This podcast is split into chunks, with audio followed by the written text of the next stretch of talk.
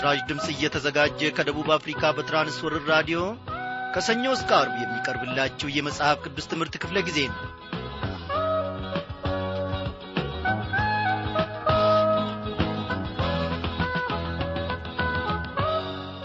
ፈቃዱንና ሐሳቡን ከልጆቹ ሳይደብቅና ሳይሸሽግ ዕለት ዕለት እነሆ እግዚአብሔር አምላካችን በመንፈስ ቅዱስ አስተማሪነት እያስተማረን እየገሰጸን እየመከረን ለዚህች ለተወደደች ሰዓት እንድንበቃ ፈቃዱ ሆኗል። እግዚአብሔር ለዘላለም ይክበር ይመስገን። እንደምናመሻችሁ በጌታ የተወደዳችሁ ክብሯን አድማጮቼ። በዚህን ሰዓት ምናልባት ከቤተሰቦቻችሁ ጋር ወይንም ከጓደኞቻችሁ ጋር ወይንም ለብቻችሁ ሆናችሁ ወደ ጌታ ማዕድ ቀርባችሁ ልትሆኑ ትችላላችሁ። እግዚአብሔር ደግሞ አመጣጣችንን መሻታችንን ይመለከታል። የቱን ያክል ለቃሉ ጥማት እንዳለን የቱን ያክል ለቃሉ እንደ ተራብን እግዚአብሔር አምላካችን ይመለከታል። በዚህች ምሽት በእውነት እግዚአብሔር አምላካችን በመካከላችን ተገልጦ ደግሞ ድንቅ ሥራውን ለእኔና ለእናንተ ያስታውቃል ሐሳቡንም ደግሞ ያስተምረናል። በፈቃዱም መንገድ ደግሞ ይመራናል እግዚአብሔር አምላካችን ታላቅ ነው። በዛሬው ምሽት ክፍለ ጊዜ ጥናታችን ታዲያ አብረን የምንካፈለው የኦሪት ዘጻት ምዕራፍ 19ን ትምህርት ይሆናል። ዝማሬ እንደ ወትሯለን በዚህም እግዚአብሔርን ከፍ ከፍ እናደርጋለን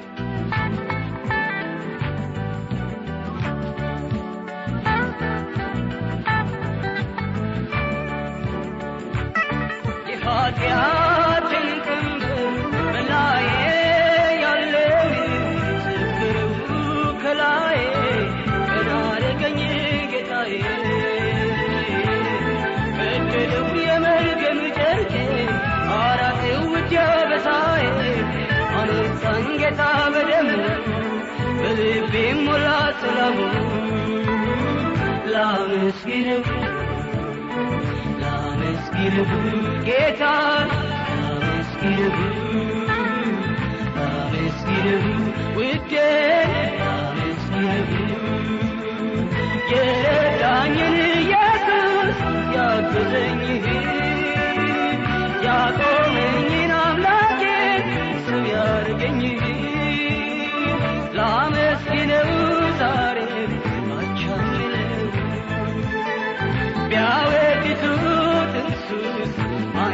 ነው ላመስግነው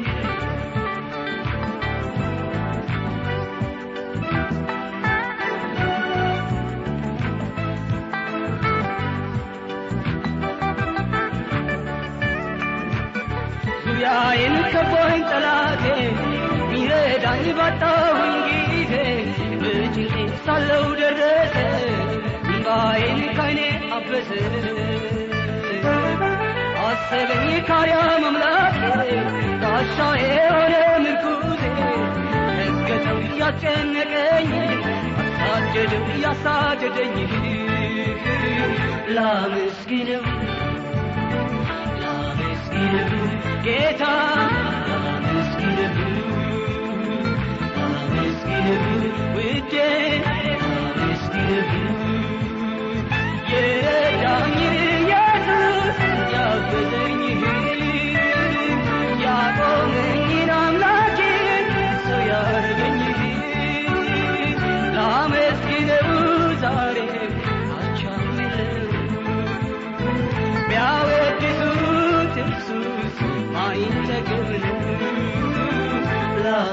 ላመስግነው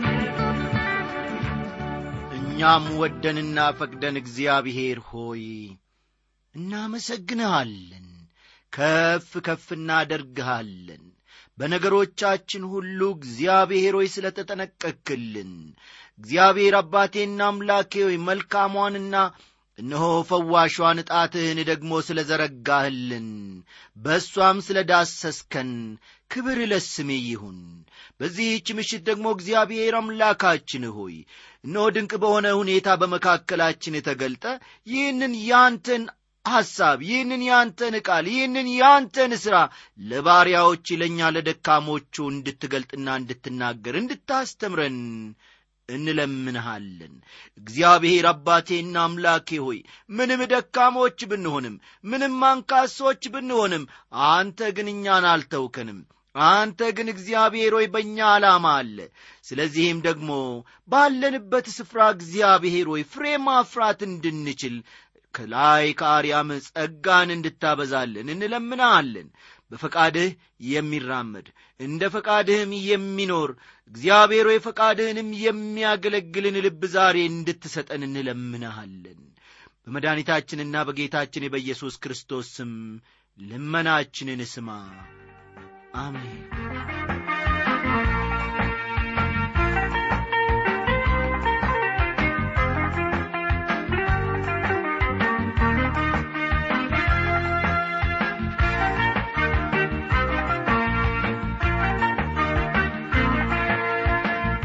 ክቡራን አድማጮቼ ባለፈው ምሽት ክፍለ ጊዜ ጥናታችን ከኦሪት ዘጸአት ምዕራፍ 18 የሙሴ አማት ዮቶር የሙሴን ሚስትና ሁለቱን ልጆቹን ወደ ሙሴ ማምጣቱን ሙሴም ለዮቶር ልዩ የሆነ አቀባበል ማድረጉን በሦስተኛ ደረጃ ደግሞ ሙሴ በተለያየ ደረጃ ያሉትን ፈራጆች እንዲሾም በዮቶር የቀረበው ሐሳብ በሙሴ ተቀባይነት ማግኘቱንና በአራተኛም ደረጃ ዮቶር ወደ አገሩ መመለሱን አንድ በአንድ ዘርዘር አድርገን መመልከታችን የሚታወስ ነው። ዛሬም ከምዕራፍ 19 እስራኤል ወደ ሲና ስለ መውጣታቸው ሙሴ መልእክት እንደ ሰጣቸው ፈጠን ፈጠን በሉ። እስራኤል ወደ ሲና ስለ መውጣታቸው ሙሴ መልእክት እንደ ሰጣቸው ሕዝቡ ደግሞ መልስ እንደ ሰጡ እስራኤላውያን ሁሉ እየተመለከቱ ከሦስት ቀን በኋላ እግዚአብሔር በሲና ተራራ ላይ ስለ መውረዱ ስለዚህም ሕዝቡ ዝግጅት እያደረጉ መሆናቸውን እንዲሁም የእግዚአብሔር መገኘት ኀይል በሙላት በተራራው ላይ ስለሚወርድ ተራራውን እንዳይነኩ ማስጠንቀቂያ እንደተሰጣቸው አንድ በአንድ እንመለከታለን። ከምዕራፍ 19 እስከ ምዕራፍ 24 ያለው ስለ ሕጉ ይናገራል።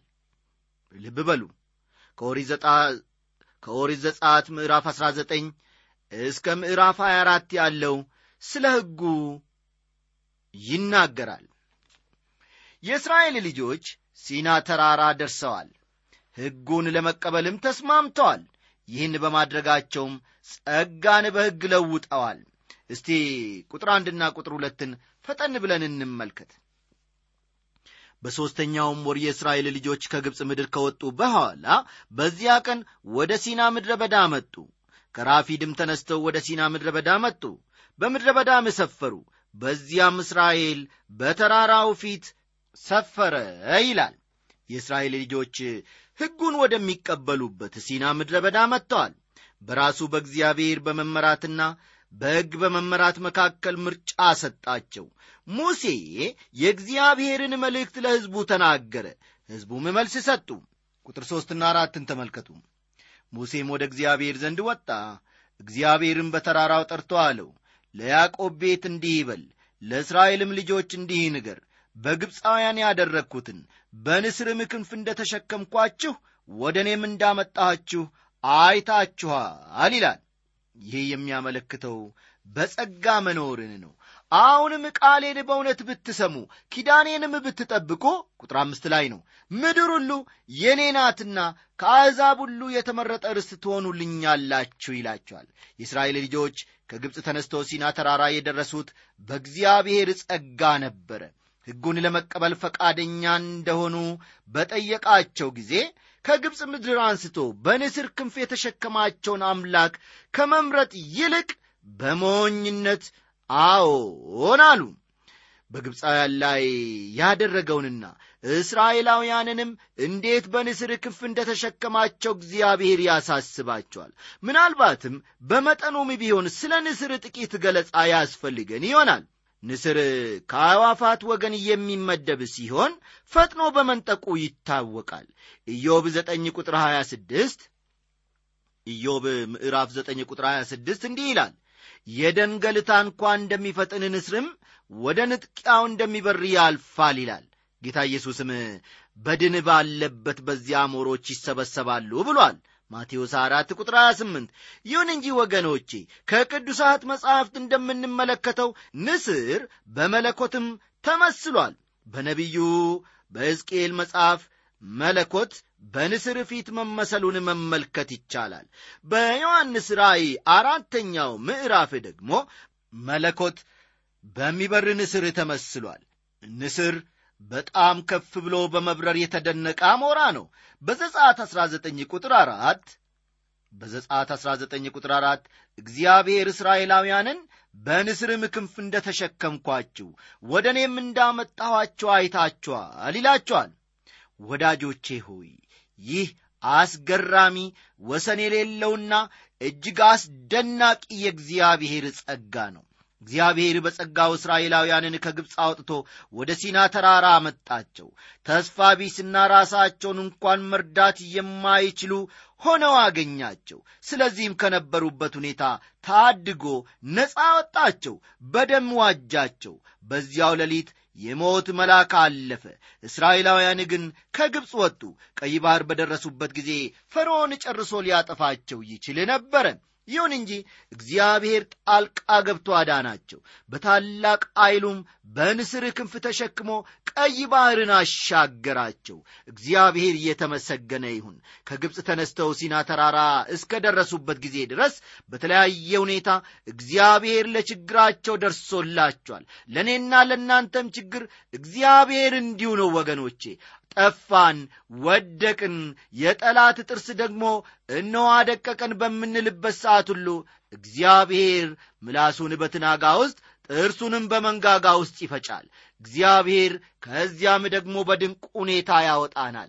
ጠላት ጉድጓድ እያሳየን በዚህ ውስጥ ልጥልህ ነው ልትጠፋ ነው በቃ አጥንትህም አይገኝም ብሎ ተስፋ ሲያስቆርጠን እግዚአብሔር ደግሞ ደርሶ ሕይወትን በሚሰጥ መልኩ እነሆ በንስር ክንፍ ተሸክሞ ከዚያ ከገደል አፋፍ ላይ ያወጣናል። ወደ ተራራውም ከፍ ያደርገናል እግዚአብሔር አምላካችን ለዘላለም የተመሰገነ ይሁን። እነዚህ እስራኤላውያን ሲራቡ መና መገባቸው ሲጠሙም ውሃ ጠጣቸው መራራውን ውሃ አጣፈጠላቸው ከአማሌቅ ሰራዊትም ማዳናቸው በመንገዳቸው ሁሉ እግዚአብሔር እስራኤላውያንን በንስር ክንፍ ነበር የተሸከማቸው ወገኖቼ።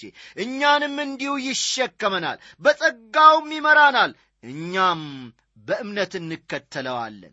ሲና ተራራ በደረሱበት ጊዜ እግዚአብሔር እንዴት አድርጎ ተሸክሟቸው እንደነበር ለእስራኤል ሲያሳስባቸው እንመለከታለን። ከዚያ በኋላ ደግሞ ከጸጋ ወይም ከሕግ የቱን እንደሚመርጡ አቀረበላቸው። ሕጉን ቢሰጣቸው ለመጠበቅ ወይም ለመፈጸም ይችሉ እንደሆነ ጠየቃቸው።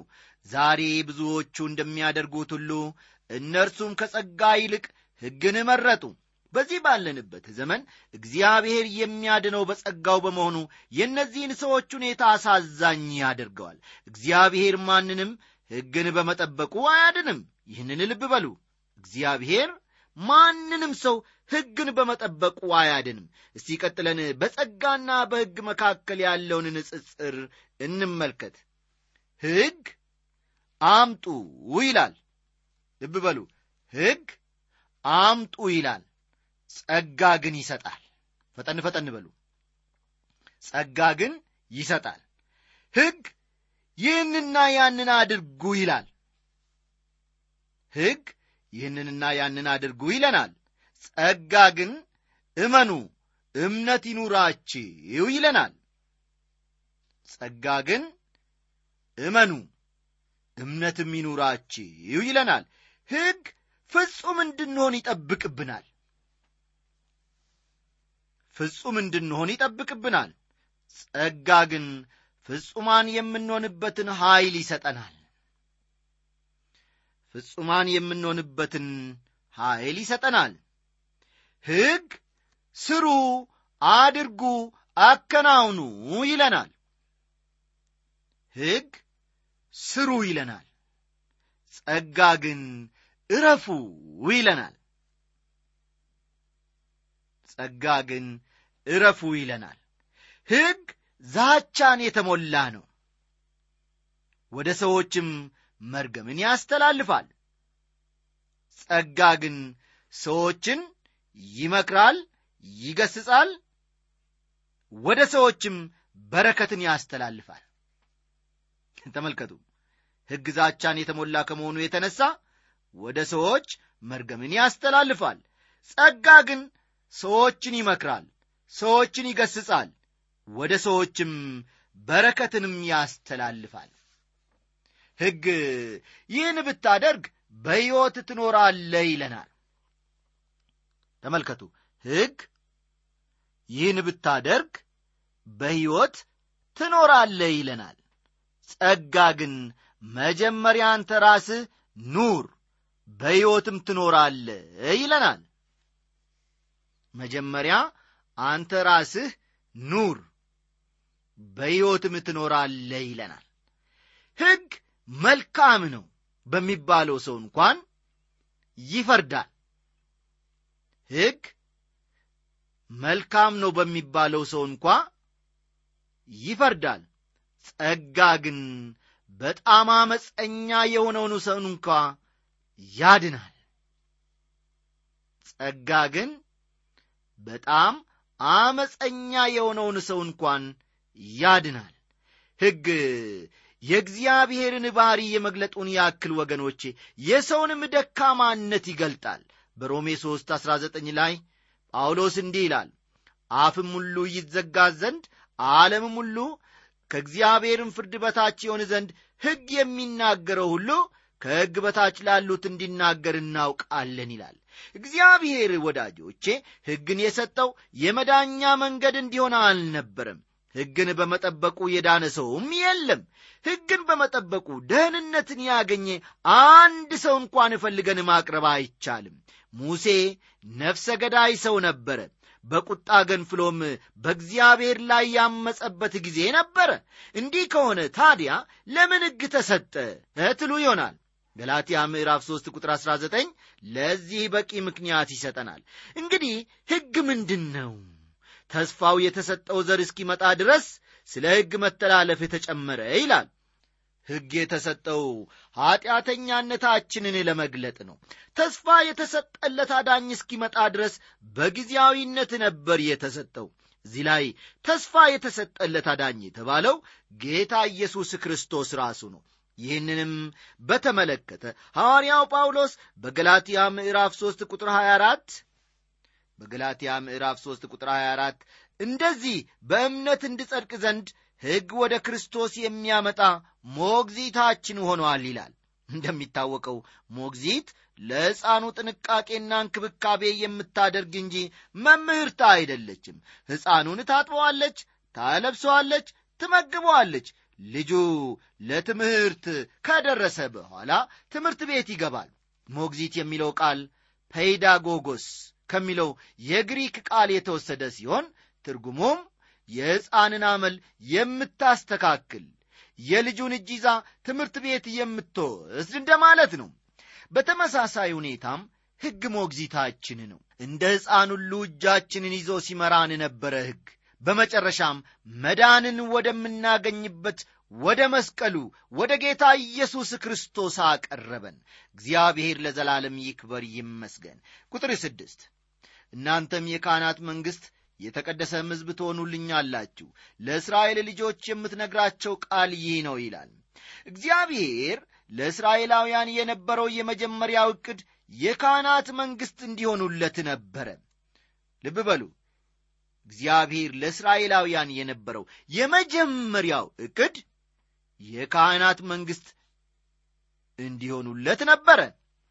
ሙሴ የእግዚአብሔርን ሕግ ለመቀበል ወደ ተራራው በወጣበት ጊዜ የወርቅ ጥጃ ሰርተው በማምለካቸው ካህን እንዲሆን አንዱ ነገድ ብቻ ተመረጠ በሺህ ዓመቱ ግዛት እያንዳንዱን የዳነ ሕዝብ የመንግሥቱ ካህናት ለማድረግ የእግዚአብሔር የመጨረሻ ግብ ነው። ይህም የሚሆነው ቤተ ክርስቲያን ከዚህ ምድር ከተወሰደችና በአዲሲቱ ኢየሩሳሌም ከክርስቶስ ጋር ከሆነች ረጅም ጊዜ በኋላ ነው። ቁጥር ሰባት ሙሴም መጣ የሕዝቡንም ሽማግሌዎች ጠርቶ እግዚአብሔር ያዘዘውን ይህን ቃል ሁሉ በፊታቸው ተናገረ ይላል ምን ያክል በራሳቸው ይተማመኑ እንደነበር እስቲ ሕዝቡ ከሰጡት ምላሽ ደግሞ እንመልከት። ቁጥር ስምንት ሕዝቡ ሁሉ አንድ አፍ ሆነው እግዚአብሔር ያለውን ሁሉ እናደርጋለን ብለው መለሱ። ሙሴም የሕዝቡን ቃል ወደ እግዚአብሔር ምን አደረገ ይላል? አደረሰ ይላል። ሕጉ ለእስራኤላውያን የተሰጠበት ወቅት የዘመነ ሕግ ጅማሬ ነው። ይህ ዘመን ከሲና ተራራ እስከ ኢየሱስ ክርስቶስ መስቀል ያለውን ጊዜ ያካትታል። ሰዎች ሕግን መፈጸም እንደማይችሉ ያለፈው ልምምዳቸው በቂ ሊሆናቸው በተገባ ነበረ። እስራኤላውያን ግን እግዚአብሔር ያለውን ሁሉ እናደርጋለን ነበር ያሉት። በጣም የሚያስገርመው ደግሞ ሕጉ ምን እንደሚልና ከእነርሱም ምን እንደሚጠብቅባቸው እንኳ ሳይረዱ ነበር በሙሉ ልብ ይህን የተናገሩት። በኋላ ግን ሕጉን መጠበቅ አለመቻላቸው ለአንድ ሺህ አምስት መቶ ዓመታት ያክል ታይቷል። ዛሬም ቢሆን የአብዛኛዎቹ ሰዎች አመለካከት ይህ ነው። ሰው በራሱ ጥረት እግዚአብሔርን ደስ ማሰኘት እንደሚችል ያስባል። እንደ እውነቱ ከሆነ ግን ሰው ሕጉን መፈጸም አይችልም። ለመፈጸም በሚያደርገው ሙከራ ውጤት አልባነቱ ይረጋገጣል። ሕጉ የተሰጠው አሮጌውን ባህሪ ለመቆጣጠር ነበረ። ልብ በሉ። ሕጉ የተሰጠው አሮጌውን ባህሪ ለመቆጣጠር ነበር። ይሁን እንጂ አሮጌው ባህሪ እጅግ አመፀኛ ከመሆኑ የተነሳ ሊቆጣጠረው አልቻለም። በሮሜ መልእክቱ ጳውሎስ በምዕራፍ ስምንት ከቁጥር ስድስት እስከ ሰባት ሮሜ ምዕራፍ ስምንት ከቁጥር ስድስት እስከ ሰባት እንዲህ ይላል ስለ ሥጋ ማሰብ ሞት ነውና ስለ መንፈስ ማሰብ ግን ሕይወትና ሰላም ነው። ስለ ሥጋ ማሰብ በእግዚአብሔር ዘንድ ጥል ነውና ለእግዚአብሔር ሕግ አይገዛምና መገዛትም ተስኖታል። በሥጋ ያሉትም እግዚአብሔርን ደስ ሊያሰኙት አይችሉም ይላል። በእኔም ሆነ በእናንተ ውስጥ ወገኖቼ አሮጌው ባሕሪ አለ። አሮጌው ባሕሪ የእግዚአብሔር ጠላት ነው። ለእግዚአብሔር መታዘዝ በፍጹም አይሆንለትም እግዚአብሔርንም ደስ ማሰኘት አይችልም። ከራሳችሁ ሕይወት ተሞክሮ ይህን አረጋግጣችኋልን? የእግዚአብሔርን መስፈርት ማሟላት ባለመቻላችሁ ተስፋ ቢስነት ተሰምቷችሁ ያውቃልን? ከዚህ ሁሉ የምናመልጥበትና የምንድንበትን ሌላ መንገድ ስላዘጋጀልን እግዚአብሔርን እጅግ አድርገን እናመሰግናለን። ወዳጆቼ ሕግን መጠበቅ ወይም መፈጸም እችላለሁ ከሚል ሰው የበለጠ ግብዝ ሰው በዚህ ዓለም ሊኖር አይችልም። የእግዚአብሔርን መስፈርት ማንም ማሟላት አይችልም። ለዚህ ማስረጃ እንዲሆናችሁ የእስራኤልን ሕዝብ ተመልከቱ። ሕጉን በሚቀበሉበት ጊዜ መፈጸም እንደሚችሉ ተናግረው ነበረ። ምን ዐይነት ድፍረትና ጉል በራስ መተማመን ነበረ ማንም ቢሆን ሕግን መፈጸም እንደማይችል እግዚአብሔር ግልጽ አድርጎት እያለ እንኳን ዛሬም ቢሆን ሕግን በመፈጸም ለመዳን ይሞክራሉ። ይሁን እንጂ ብዙ ጊዜ ተሞክሯቸው ያልተሳካ ጉዳይ ነው። ለእግዚአብሔር ጉብኝት እስራኤል ያደረጉት ዝግጅትን ከቁጥር ዘጠኝ መመልከት ትችላላችሁ። እግዚአብሔርም ሙሴን ከአንተ ጋር ስነጋገር ሕዝቡ እንዲሰሙ ደግሞም ለዘላለም እንዲያምኑብህ እነሆ በከባድ ደመና መጣልሃለሁ አለው ሙሴም የሕዝቡን ቃል ለእግዚአብሔር ነገረ ይላል። አንዳንድ ሰዎች ሕጉ የተሰጠበት ሁኔታ ውብ እንደነበር ያስባሉ። አንድ ጊዜ አንዲት ሴት ሕጉ በተሰጠበት ጊዜ የታየው ክስተት ደስ የሚያሰኝ አይደለምን? በማለት ላቀረበችልኝ ጥያቄ በበኩሌ ፍርሃትን ሽብርን እንጂ አንድም ውብ የሆነ ወይም የፍቅር የሆነ ነገር ማየት አልቻልኩም በማለት እንደ መለስኩላት ትዝ ይለኛል። ቁጥር አስርና አስራ አንድ እግዚአብሔርም ሙሴን አለው ወደ ሕዝቡ ሂድ ዛሬና ነገም ቀድሳቸው ልብሳቸውንም ይጠቡ። በሦስተኛው ቀን ሕዝቡ ሁሉ ሲያዩ እግዚአብሔር በሲና ተራራ ላይ ይወርዳልና ለሦስተኛው ቀን ይዘጋጁ ይላል ምን ዐይነት አስደናቂ ትዕይንት ሊከተል ይሆን? ለማንኛውም የሚከተለውን እስቲ እንመልከተው። ቁጥር 12 ወሰንም ለሕዝቡ በዙሪያው አድርግላቸው ወደ ተራራው እንዳትወጡ ጫፉንም እንዳትነኩ ተጠንቀቁ ተራራውን የነካ ፈጽሞ ይሞታል ይላል። በዚህ ውስጥ ደስ የሚል ነገርን ማየት ይቻላልን ታዲያ ወገኖቼ? ወደ ተራራው እንዳይቀርቡና እንዳይነኩ ይህን ካደረጉ ግን እንደሚገደሉ ነበር ለእስራኤል የተነገራቸው። ይህ ደግሞ አስፈሪ እንጂ አስደሳቻ አይደለም። የታሪኩን ተያያዥነት ከቁጥር 13 እስከ 16 ባለው መመልከት ትችላላችሁ። እግዚአብሔር ሕግን ለሕዝቡ ሲሰጥ ሁኔታው ይህንን ይመስል ነበረ። ሕዝቡ በጣም ስለፈሩ ተንቀጠቀጡ ቁጥር 17 እስከ 21 ያለውን ደሞ ላንብብላችሁ። ሙሴም ሕዝቡን ከእግዚአብሔር ጋር ለማገናኘት ከሰፈራ አወጣቸው ከተራራውም እግርጌ ቆሙ። እግዚአብሔር በሳት ስለወረደበት የሲና ተራራ ሁሉ ይጤስ ነበረ ከእርሱም እንደ ቶን ጢስ ያለ ጢስ ይወጣ ነበር። ተራራውም ሁሉ እጅግ ይናወጥ ነበር። የቀንደ መለከቱም ድምፅ እጅግ በበረታና በጸና ጊዜ ሙሴ ተናገረ። እግዚአብሔርም በድምፅ መለሰለት። እግዚአብሔርም በሲና ተራራ ላይ ወደ ተራራው ራስ ወረደ። እግዚአብሔርም ወደ ተራራው ራስ ጠራው። ሙሴም ወጣ። እግዚአብሔርም ሙሴን ውረድ እግዚአብሔርን ለማየት ዳርቻውን እንዳያልፉ ከእነርሱም ብዙ እንዳይጠፉ ለሕዝቡ አስጠንቅቃቸው አለው ይላል። ከእስራኤላውያን አንዳንዶቹ አንድ ዐይነት አስደናቂ ትዕይንት እናያለን ብለው ቢጠብቁም ድምፅን ብቻ ሰሙ እንጂ ምንም ያዩት ነገር አልነበረም። ዛሬም ቢሆን እንዲሁ ነው። መቼም ቢሆን እግዚአብሔርን ያየው አንድ ስንኳ የለም። በአባቱ እቅፍ ያለ አንድ ልጁ እርሱ ምን አደረገው ይላል? ተረከው ይላል አሁን ደግሞ ወገኖቼ ወደ መጨረሻው ክፍላችን መጥተናል። ከቁጥር 22 እስከ አምስት ያለውን ተመልክተን ትምህርታችንን እንደመድማለን። ወደ እግዚአብሔርም የሚቀርቡት ካህናት ደግሞ እግዚአብሔር እንዳያጠፋቸው ራሳቸውን ይቀድሱ አለው ሙሴም እግዚአብሔርን አንተ በተራራው ዙሪያ ወሰን አድርግ ቀድሰውም ብለህ አስጠንቅቀኸኛልና ሕዝቡ ወደ ተራራው ይወጡ ዘንድ አይችሉም አለው። እግዚአብሔርም ሂድ ውረድ አንተ አሮንም ከአንተ ጋር ትወጣላችሁ። ካህናቱና ሕዝቡ ግን እግዚአብሔር እንዳያጠፋቸው ወደ እግዚአብሔር ይውጡ። ሙሴም ወደ ሕዝቡ ወረደ ይህንንም ነገራቸው ይላል። እስራኤላውያን ማንነታቸውንና ደካማነታቸውን ቢያውቁ ኖሮ በልበ ሙሉነት የእግዚአብሔርን ትእዛዝ መፈጸም እንችላለን በማለት ባልተናገሩም ነበረ። ወገኖቼ በዘመነ ሕግና በዘመነ ጸጋ መካከል ከፍተኛ ልዩነት ከፍተኛ ምንጽጽር አለ። እግዚአብሔር ግን እኔና እናንተን የጸጋ ሰዎች ስላደረገን ስሙን ለዘላለም እጅግ አድርገን እናመሰግናለን። የዛሬው ትምህርታችንን እንግዲህ እዚህ ላይ አበቃን። ማስተያየት ወይም ጥያቄ ቢኖራችሁ በአድራሻችን በ1366 አዲስ አበባ ብላችሁ ጻፉ ደህና አድሩ ዛሬ መኖሬን ሳስበው ምረት ለእኔ በሶልኝ ነው። በጎነት የለኝም ከራሴ ባንተ ነው እስካሁን መድረሴ። ጉልበት ሆነኛል አቅሜ ወድቄ አልቀረሁ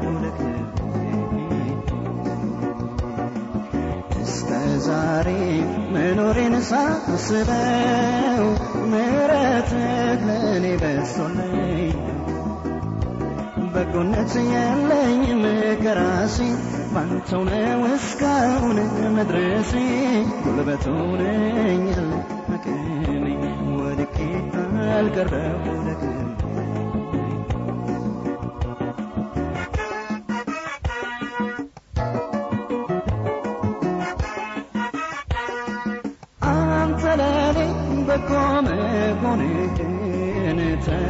ተናግሬ አውርቼ ጨርሰው በዘመኔ አንዴም አልከፋህም ስማጸን ሰምተህ አላለፍክም ምሕረትህ ወሰን የሌለው አንተ ቅዱስ የናዝሬት ነው ነገሬ ለጥፋት ሳይደርስ ለልጅ ሆነሃል ሞገስ ስራይ እጅግ የከፋ ያቀናገውን ስደፋ ባንተ እንጂ ዛሬን መድረሴ ምን አለኝ ከቶ ከራሴ እስከ ዛሬ መኖሬን ሳስበው ምሕረት ለእኔ በዝቶልኝ በጎነት የለኝም ከራሴ ባንተ ነው እስካሁን መድረሴ ጉልበት ሆነኛል አቅሜ ወድቄ